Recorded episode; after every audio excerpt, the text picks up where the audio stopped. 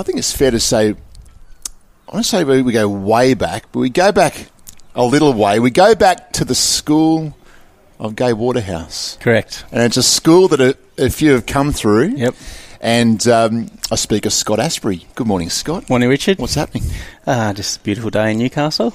Hard to beat, isn't it? You can't, you can't beat Newcastle. Before we talk about this part of the world for you, Yep.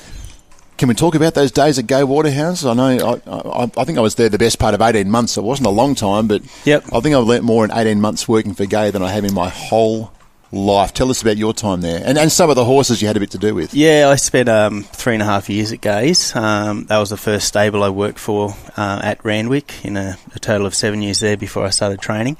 Um, great, Gai's a great mentor, She teaches you a, good work ethic, and uh, she, she's a tough boss, but really knows knows her game. And it, it was thoroughly enjoyable spending the time there with Gai. And uh, um, the main horses I was associated with at the time were horses like your Desert War and your Thesio. Um, but look, you could write a book on the amount of good horses that came through the, the stables in that period, um, let alone before and since. And not just horses, people that come through that have gone on to do different different things. Yeah, like I said, it's a it's a great great foundation there for anyone getting into the industry to, to work under Gai, and, and now obviously with Adrian there in the team as well.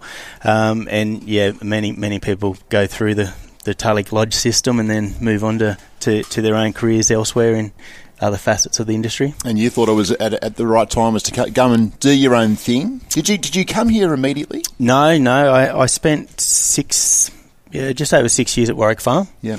Yep. So um, then we had a short stint at Gosford, and then moved to Newcastle. So we've we've been in Newcastle probably seven years now. Beautiful. Yeah, Enjoying it? love it. How Yeah. could you not? Yeah, no, just look out over my shoulder, and you can see why.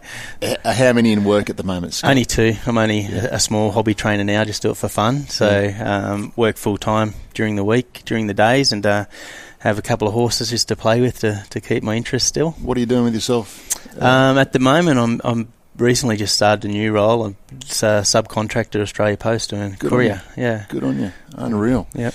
Um, but the horse is never too far away from.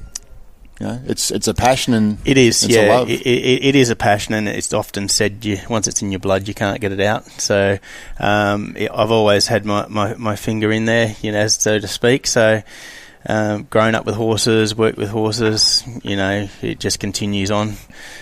yeah, and uh, you'll get to saddle up Tim Clark today. I imagine you and Tim know each other Yeah, pretty pretty well. Timmy and I go way back. Um, originally, when Timmy was apprentice to John O'Shea at Randwick, um, we lived together for a short period um, when in his unit at Coogee. So many stories could be told, but won't be told.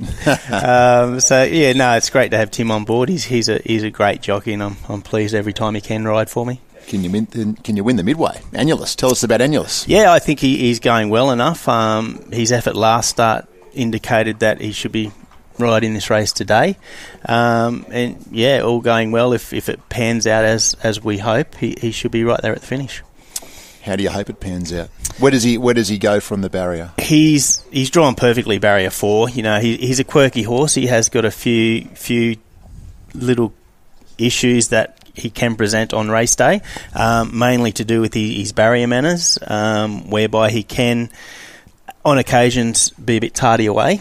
Um, over his last few runs, he has seemed to have rectified those issues, and, and as of last start, you know, he jumped and led and, and controlled the race from the front. So if he can mirror image that race today, um, with Tim on board, there's no better front running rider I believe in the country than Tim. So, um, but it'll all come down. Tim just has to ride the race as it presents.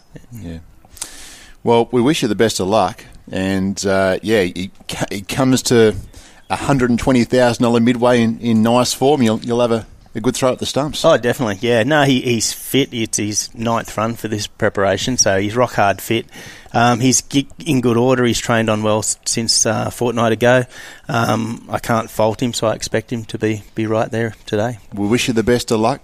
Thanks for joining us on a, a glorious Newcastle morning, and good luck with the career away from the training. But I'd love to see the source get up for you today. Yeah, thanks, Richard. No, on you, Scotty. it'll be, be a great day. It's going to be a good day here for the Hunter, so the weather's turned on and the, the track looks terrific, so it should be a great day for everyone.